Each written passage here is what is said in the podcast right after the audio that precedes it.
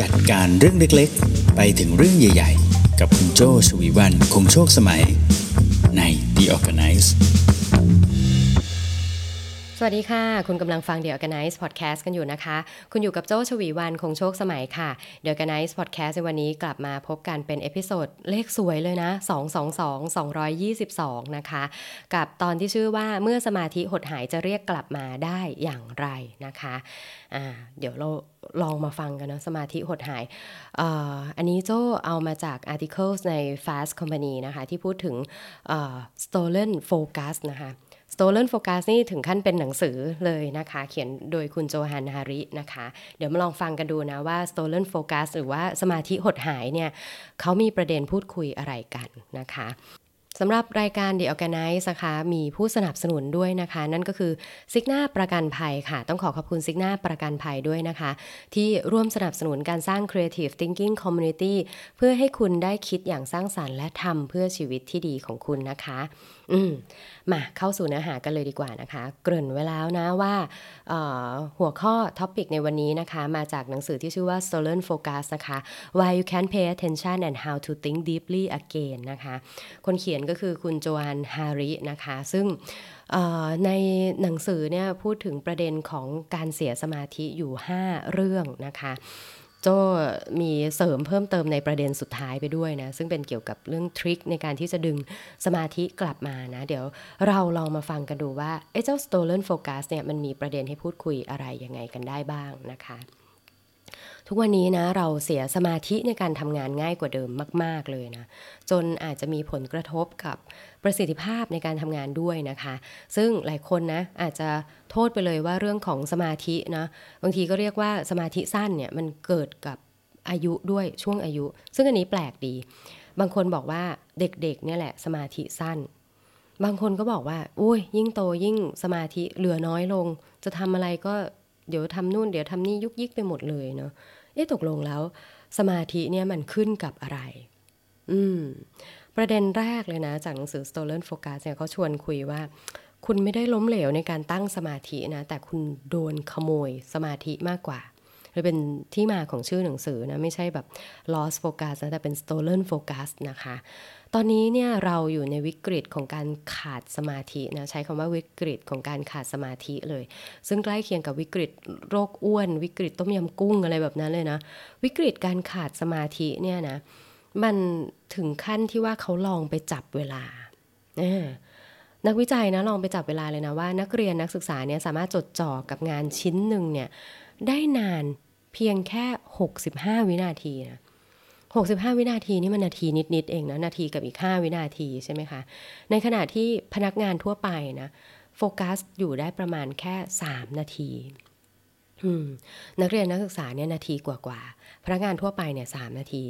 งั้นเอาใหม่ ลองไปคุยกับผู้บริหารบ้างดีกว่า นักธุรกิจหรือผู้บริหารระดับ Fortune Global เลยนะ Fortune Global นี่คือการจัดอันดับประจำปีเลยนะ ว่าแบบ เอ้ยบริษัทไหนหรือผู้บริหารไหนที่เป็น top 500 นะ เอ๊ะ มันเป็นยังไง อะ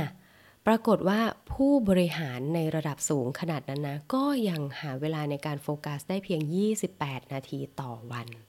28 นาที 28 นาทีนี้ประมาณพอดแคสต์โจเนี่ยค่ะ เออ โอ้ น้อยจังเนาะบางคนนะก็เลยโทษตัวเองว่าโอ้เนี่ยฉันมันอ่อนแอ ฉันมันไม่ได้เรื่องทำไมฉันถึงไม่มีสมาธิ แต่พอฟังดูนี่ มันเป็นทั้งโลกเลยนะเนี่ย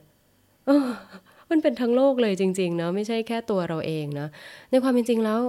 การสัมภาษณ์ผู้เชี่ยวชาญ 200 กว่าคนนะ การหลุดโฟกัสมันเกิดง่ายจริง ๆ จากปัจจัยมากมายนะ ที่ดึงความสนใจของเราไป ตั้งแต่อาหารที่เราทานนะ ไปจนถึงไปจนถึงนะเวลาที่เราจะเข้านอนกันเลยนะ โอ้ เราโดนขโมยโฟกัสได้เยอะขนาดนี้เลยนั่นเองนะคะ อืม ประเด็นต่อมานะ ต่อจากประเด็นแรกที่บอกว่าคนทั่วโลกเขาก็ถูกขโมยสมาธิเหมือนกัน ประเด็นต่อมาจากหนังสือ Stolen Focus นะ เขาบอกว่าหากคุณสังเกตตัวเองนะ แล้วพบว่าเราใช้เวลาบนมือถือมากกว่า 3 ชั่วโมงในแต่ละวันเนี่ย แปลว่าคุณกำลังสูญเสียสมาธิ ไม่ใช่แค่โดนขโมยสมาธิ อืม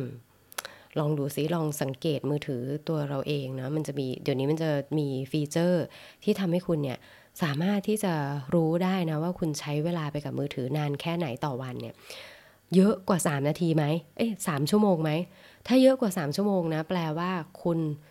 เสียสมาธิเลย ไม่ใช่แค่โดนขโมยไปนิดๆนะเสียก็คือเสียไปเลยนะ ศาสตราจารย์มิลเลอร์นะศาสตราจารย์เออร์มิลเลอร์นะคะ ซึ่งเป็นนักประสาทวิทยาแห่ง MIT บอกไว้นะว่า สมองเราเนี่ยสามารถผลิตความคิดได้แค่1ถึง2เรื่องต่อครั้งหนึ่งถึงสองเรื่องต่อครั้งนะ แต่ในปัจจุบันเนี่ยพฤติกรรมของเราเราอยู่กับอะไรมากคะโซเชียลมีเดียใช่ไหมแล้วโซเชียลมีเดียหนึ่งคนมีมากกว่าหนึ่งแอปพลิเคชัน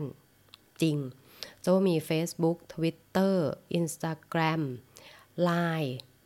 Clubhouse ที่ถือว่าเป็นได้ไหม ก็เป็นได้นะ แต่เป็น voice ใช่ไหมคะเป็น voice ของโซเชียลเนาะเนี่ย อืม มีมากกว่าหนึ่งนะ แล้วในแต่ละหนึ่งโปรแกรมเนี่ยเขาก็มีอัลกอริทึมในการที่จะทำให้เราอยู่กับเขาเนี่ย แตกต่างกันออกไป อย่าง Facebook พยายามให้เราอยู่กับเพื่อนใช่ไหมฟีดที่เป็นข่าวเนี่ยน้อยลง จะจะเห็นเพื่อนเยอะมากเลยดังนั้นคุณภาพของเพื่อนเนี่ยสำคัญ Twitter พยายามให้เราอยู่กับเทรนด์ใช่ไหม เพื่อนเราไปกดไลค์เทรนด์ไหนเนี่ยเทรนด์นั้นก็โผล่ขึ้นมาได้โดยที่เราไม่ต้องตามคนนั้นก็ได้ อย่างเงี้ยเออแต่ถ้าเป็น Instagram อะก็จะเป็นอีกรูปแบบหรือ TikTok เนี่ย TikTok เนี่ยเปิดเข้ามาปุ๊บ แนะนำคนอื่นว่าเขาดูอะไรกันเนี่ยก่อนที่จะให้เราเห็นสิ่งที่คนที่เรา follow อัปเดตด้วยซ้ำอย่างเงี้ยกลายเป็นว่าเเราสมองเราเนี่ยคิดได้ทีละหนึ่งถึงสองเรื่อง แต่โซเชียลมีเดียคือสิ่งที่เราอยู่กับทุกวันเนี่ยมันมีตั้งหลายเรื่องหลายบริบทหนึ่งเรื่องเดียวกันถูกถ่ายทอดใน 6 รูปแบบด้วยซ้ำอย่างเงี้ยนะคะ ดังนั้นแล้วนะ ประสิทธิภาพของคุณเนี่ยไม่ใช่แค่ถูกขโมยสมาธินะ แต่คุณเสียสมาธิไปเลยกับการที่ต้องพยายามทำความเข้าใจใหม่ จะต้องเรียนรู้ใหม่ในแต่ละแพลตฟอร์ม คุณจะต้องใช้เวลามากกว่า 23 นาทีโดยเฉลี่ยนะในการกลับมาโฟกัสใหม่ เพราะฉะนั้นถ้าคุณใช้เวลาบนมือถือมากกว่า 3 ชั่วโมงต่อวันเนี่ยแปลว่าคุณเริ่มมีปัญหาแล้วนะ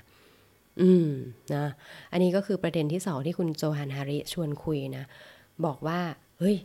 ถ้าใช้เวลาในมือถือมากกว่า 3 ชั่วโมงเนี่ย ตอนนี้คุณเสียสมาธิไปแล้วนะ เพราะว่าในสมองของเราเนี่ยมันคิดได้แค่ครั้งละ 1-2 เรื่องนั่นเองนะคะ อืม มาค่ะ ต่อมาข้อที่ 3 นะคะโรคระบาดอย่างโควิดเนี่ยนะคะก็ทำให้เราอยู่ในโหมดระแวดระวัง ไปจนถึงขั้นระแวงเลยนะคะ ระแวงเนี่ยก็คืออถ้ายังไม่ต้องเป็นโควิดก็ได้เหมือนถ้าสมมติเรารู้สึกว่า เอ้ยเดินเดินไปเนี่ยเราจำได้ว่าตรงนี้เคยโดนหมาพุ่งเข้ามา เหมือนจะมากัดเหมือนจะมาทำร้ายเรา เวลาเราผ่านตรงนี้เราก็จะระแวงถูกไหมหรือถ้าเดินเดินไปเฮ้ย มีหมีมาแอตแทกเนี่ย เออ มันการเดินก็ไม่เหมือนเดิมต่อไปแล้วถูกไหมเดินไปต้องต้องคอยระแวงว่าจะมีหมีพุ่งมามีหมาพุ่งมาไหมอย่างเงี้ยใช่ไหมแต่กลายเป็นทุกวันนี้เจอโควิด -19 เข้าไป 2 ปีเนี้ยคุณระวังมันทุกอย่างเลย ตื่นมาก็ถามตัวเองแล้วว่า เอ๊ะนี่ฉันติดหรือยัง ต้องคอยตรวจ ATK ใช่ไหมจะสั่งอาหารก็ต้องคิดเนาะว่าเอ๊ะจะวันนี้จะออกไปทานเองหรือว่าจะสั่งเข้ามากินนะ ทุกอย่างเลยนะคะ มันทำให้เราเนี่ยระแวงขึ้นมาเลยนะ ซึ่งมันกลายเป็นว่าเราการที่เราต้องอยู่ระโมดโหมดระวังอันตราย มันกลายเป็นว่าเราจะต้องคอยสังเกตสิ่งที่อยู่รอบนอก มากกว่าตัวเองอยู่เสมอเป็นทุกวัน ดังนั้นถ้าตอนนี้คุณรู้สึกว่าคุณระแวดระวัง จนโฟกัสคุณหดหายไปง่ายกว่า 2 ปีที่ผ่านมา ถือว่าเป็นเรื่องปกติมาก ๆ เลยนะคะ ต่อมาประเด็นที่4นะคะที่คุณโจฮานฮาริชวนคุยกันนะคะ นั่นก็คือรูปแบบการรับประทานอาหาร เชื่อไหมว่ามีผลเหมือนกันเนาะรูปแบบการรับประทานอาหารเนี่ยมีผลกับการทำลายโฟกัสของคุณนะคะ การทำลายสมาธิของคุณนะคะ นั่นเป็นเพราะว่านะหนึ่งศาสตร์ที่เพิ่งเกิดมาเมื่อไม่นานมานี้นะคะ ก็คือจิตเวชทางโภชนาการ จิตเวชทางโภชนาการมันอยู่ด้วยกันได้ยังไงนะทั้งจิตวิทยาแล้วก็อาหารนะเขาพบว่านะ อาหารที่เราบริโภคเข้าไปเนี่ยมีผลกับสมองยังไงนะเขาพบว่าอาหารแปรรูป อาหารแปรรูปคืออะไร อาหารแปรรูปก็คืออาหารที่เราจำไม่ได้แล้วว่าตอนเกิดมามันเกิดมาเป็นอะไรนักเก็ตเนี่ย เจ้าเป็นไก่หรือเจ้าเป็นปลามาก่อน เออไม่รู้เลยเนาะตอนนี้เป็นก้อนกลมๆใช่ไหมกุนเชียงนะกุนเชียงเคยเป็นหมูหรือเป็นเนื้อเนี่ยต้องคอยแปะป้ายไว้นี่กุนเชียงเนื้อกุนเชียงหมูอย่างเงี้ยอาหารแปรรูปไส้กรอกเนี่ยใช่ไหมอาหารเหล่านี้ที่คนตะวันตกนิยมบริโภคจะว่าตอนนี้ตะวันออกก็บริโภคนะเพราะมันง่ายใช่ไหมง่ายกับการปรุงอาหาร ง่ายกับการเก็บรักษา เพราะว่ามันเออมันอยู่ได้นานใช่ไหมคะอาหารแปรรูปเหล่านี้จะว่าตอนแรกๆอะ่ะ อาหารแปรรูปมันเกิดมาเพื่อที่จะ preserve นะก็คือรักษาให้มันอยู่ได้นานตอนหลังๆ ก็กลายเป็นใส่อะไรเข้าไปอีกเยอะแยะมากมายเลยเนาะรสชาติอร่อยก็จริงนะ แต่มันมีผลกับร่างกายคุณ ถ้าสังเกตนะ กินอาหารแปรรูปช่วงแรกๆเนี่ยมันจะดีด ดีดปรื้ดขึ้นมาเลยก็คือมันให้พลังงาน รสชาติก็ดีทำนู่นทำนี่อร่อยใช่ไหมแต่พออยู่ไปสักพักเนี่ยตอนที่มันพยายามจะแปลกลับมาเป็นหน่วยย่อยที่สุดเพื่อให้ร่างกายนำไปใช้เนี่ย มันใช้พลังงานเยอะ มันทำให้คุณเนี่ยเหนื่อยแล้วก็ล้าได้ง่ายเลยเนาะมีงานวิจัยนะที่ลองให้เด็กเล็กเนี่ยปรับอาหารประจำวันนะคะ ลองปรับดูนะจากอาหารแปรรูปเนี่ยลดลงอาหารสังเคราะห์ก็ตัดออกไปเนี่ยเพราะว่าเด็กๆเหล่านี้นะคะมีสมาธิมากขึ้นถึง 50%เพราะฉะนั้นพิสูจน์ได้เลยนะว่าอาหารแปรรูปเนี่ยนอกจากจะทำให้อ้วนแล้วยังทำให้เสียสมาธิ แล้วก็ความจดจ่อไปด้วยนั่นเองนะคะอ่าอันนี้ก็คือประเด็นที่4นะจากหนังสือ Stolen Focus นะคะ ประเด็นสุดท้ายค่ะประเด็นที่5นะหาทางพ้นวิกฤตก็คือจะรับมือกับการ stolen focus ได้อย่างไรนะ มีอยู่ 3 เทคนิคด้วยกัน ซึ่งเป็นเทคนิคของคุณโจฮัน2 เทคนิคนะ แล้วก็ชวีวันเทคนิค เดี๋ยวแกไนเทคนิคเพิ่มเข้าไปอีกหนึ่งอันนะคะะจะกลับมามีโฟกัสเพิ่มขึ้นนะคะ อย่างแรกเลยก็คือเลิกตั้ง notification ในมือถือ อันนี้กลับไปเหมือนกับที่ โจ้เคยพูดไว้น่าจะประมาณสักสองสองตอนก่อนหน้านี้นะคะ เพราะตอนที่แล้วโจ้พูดถึงเรื่อง critical thinking ใช่ไหมสองตอนก่อนหน้านี้จะพูดถึงเรื่อง เอ้ย เราจะเอาโฟกัสกลับมาได้อย่างไรนะหนึ่งในเทคนิคนั้นก็คือ notification นะปิดไปเลย notification นี่มันเหมือนกวักมือเรียกใช่ไหมบางคนบอกให้ปิด มือถือ อันนี้เอาเป็นว่าบริบทในชีวิตของคุณแล้วกันนะว่าเหมาะกับการปิดมือถือไหม อย่างโจ้เองเนี่ยเคยปิดมือถือแล้วพลาดเรื่องสำคัญมาก ๆ ในชีวิตไปนะ ก็เลยทำให้ตั้งแต่นั้นมาไม่ปิดมือถืออีกเลย อืม แต่จะพยายามแบบปิดเสียงหรือว่าเอาไปไกลๆหรืออะไรแบบนี้อันเนี้ยทำได้นะข้อแรกที่คุณโจฮันแนะนำไว้ก็คือเลิกตั้ง notification นะ หรือเอามือถือไปไว้ไกลๆเลยยิ่งดีนะ กับข้อที่ 2 ที่คุณโจฮันแนะนำไว้นะคะ ก็คือนอกจากหลีกเลี่ยงแล้วนะ สิ่งที่ช่วยทำให้คุณเนี่ยอยู่กับตัวเองได้ดีก็คือการนั่งสมาธิ นั่งสมาธิเลย แทนที่จะปิด notification notification เนี่ยคือการรบกวนสมาธิเป็นปัจจัยภายนอก แต่การรบกวนสมาธิที่เป็นปัจจัยภายในก็คือใจเราเองเนี่ยที่มันฟุ้งซ่านคิดเรื่องนั้นเรื่องนี้หกเรื่องพร้อมกันเนี่ยเป็นเนะ อันที่เราบอกว่าเออทำไมเราเหนื่อยจังเลย วันนี้เราคิดหลายเรื่องเนี่ย มันเหนื่อยเพราะว่าเราไม่ได้โฟกัสแค่เรื่องเดียวเราทำประมาณ 6 อย่างพร้อมกันเนี่ยนะก็ลองนั่งสมาธิทำสมาธิ แต่จริงๆเนี่ยมันมีเทคนิคของการทำสมาธิโดยไม่ต้องนั่งสมาธิเยอะเหมือนกันนะ เอาเรื่องง่ายๆเบสิกก่อนเลยชวนคุณหายใจ หายใจอย่างมีคุณภาพนะ หายใจเข้าให้ยาวถึง 4 หายใจออกเนี่ยให้ยาวได้ถึงประมาณ 8 ลองดูนะ หายใจเข้าสี่มันจะสั้นหน่อย แต่หายใจออกแปดเนี่ยเนี่ยมันจะยาวเหมือนกันนะ ช่วงแรกๆ มันไม่ได้ทั้ง 4 แล้วก็ไม่ได้ทั้ง 8 ด้วยนะ แต่ค่อยๆทำนะ มันจะเริ่มได้ทั้งจังหวะหายใจเข้า 4 หายใจออก 8 ต้องลองค่อยๆดูนะคะสองเทคนิคนี้มาจากคุณโจอันโจฮันฮารินะคะ แต่โจมีเทคนิคหนึ่งซึ่งก็ไม่ใช่เทคนิคของโจเองหรอก แต่จะบอกว่าไอ้เจ้าทริคนี้มันช่วยได้ให้เราเริ่มกลับมามามีสมาธิระยะสั้นๆนะคะนั่นก็คือเทคนิคโพโมโดโร อืมโพโมโดโรเทคนิคนะคะ จะเป็นเทคนิคที่บอกให้คุณเนี่ย ลองซอยย่อยนะ จากงานใหญ่ให้เป็นงานเล็กนะคะ งานที่ต้องใช้เวลาชั่วโมงหนึ่งก็ให้เหลือสัก 25 นาทีอย่างเงี้ยนะคะหนึ่งรอบโพโมโดโรคือ 25 นาทีทำอะไรก็ตาม 25 นาทีเสร็จแล้วพัก 25 นาทีแล้วก็พัก นะคะ จะทำให้คุณเนี่ยไม่ล้าจนเกินไป แล้วก็สามารถที่จะสดชื่นกับเรื่องต่างๆ ได้ดียิ่งขึ้นด้วยนะคะสำหรับโจ้เองนะโจ้คิดว่าโพโมโดโร 25 นาทีเนี่ยกำลังดี แล้วถ้าคุณลองทำเนี่ยคุณอาจจะค้นพบ1โพโมโดโรของคุณที่อาจจะมากกว่า 25 นาทีก็ได้ อันนี้แล้วแต่เลยแล้วแต่เลยว่าช่วงนี้คุณรู้สึกว่า 25 นาทีน้อยไปลองปล่อยดูซิลองปล่อยโฟล์ไป ปล่อยโฟล์ไปบางเรื่องบางอย่าง อาจจะทำให้คุณอออยู่ได้มากกว่า 25 นาทีแล้วค่อยพักก็ได้เหมือนกันนะคะเนาะจากอันนี้ทั้งหมดห้าประเด็นนะคะที่หนังสือ Stolen Focus หยิบมาพูดคุยกันนะ เกี่ยวกับเรื่องของสมาธิที่ถูกขโมยไปนะ อย่างแรกก็คืออคุณโดนขโมยสมาธิ ถือเป็นเรื่องปกติมาก เพราะทุกวันนี้คนทั่วโลกนะ มีระยะเวลาเฉลี่ยในการโฟกัสกับเรื่องต่างๆเนี่ยถ้าเด็กกับหนึ่งนาที คนทำงาน 3 นาที ผู้บริหารยังได้แค่ 28 นาทีต่อวัน ประเด็นที่ 2 ก็คือ ถ้าคุณใช้เวลาบนมือถือมากกว่า 3 ชั่วโมงในแต่ละวัน คุณไม่ใช่แค่ถูกขโมย แต่คุณเสียโฟกัสไปเลย เพราะว่าการที่คุณจะกลับมาโฟกัสในแต่ละครั้งเนี่ยคุณจะต้องใช้เวลาประมาณ 23 นาทีถึงจะกลับมาได้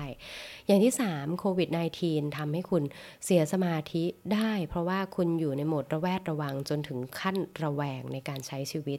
ดังนั้นการที่คุณจะอยู่กับตัวเองเนี่ยมันน้อยลงเนาะ แล้วก็ประเด็นที่4นะคะการรับประทานอาหารที่เป็นอาหารแปรรูป ซึ่งตอนนี้กลายเป็นอาหารแปรรูปเนี่ยหาได้ง่าย กว่าอาหารสดในบางโอกาสด้วยซ้ำนะคะ มันทำให้คุณเนี่ยใช้พลังในการที่จะ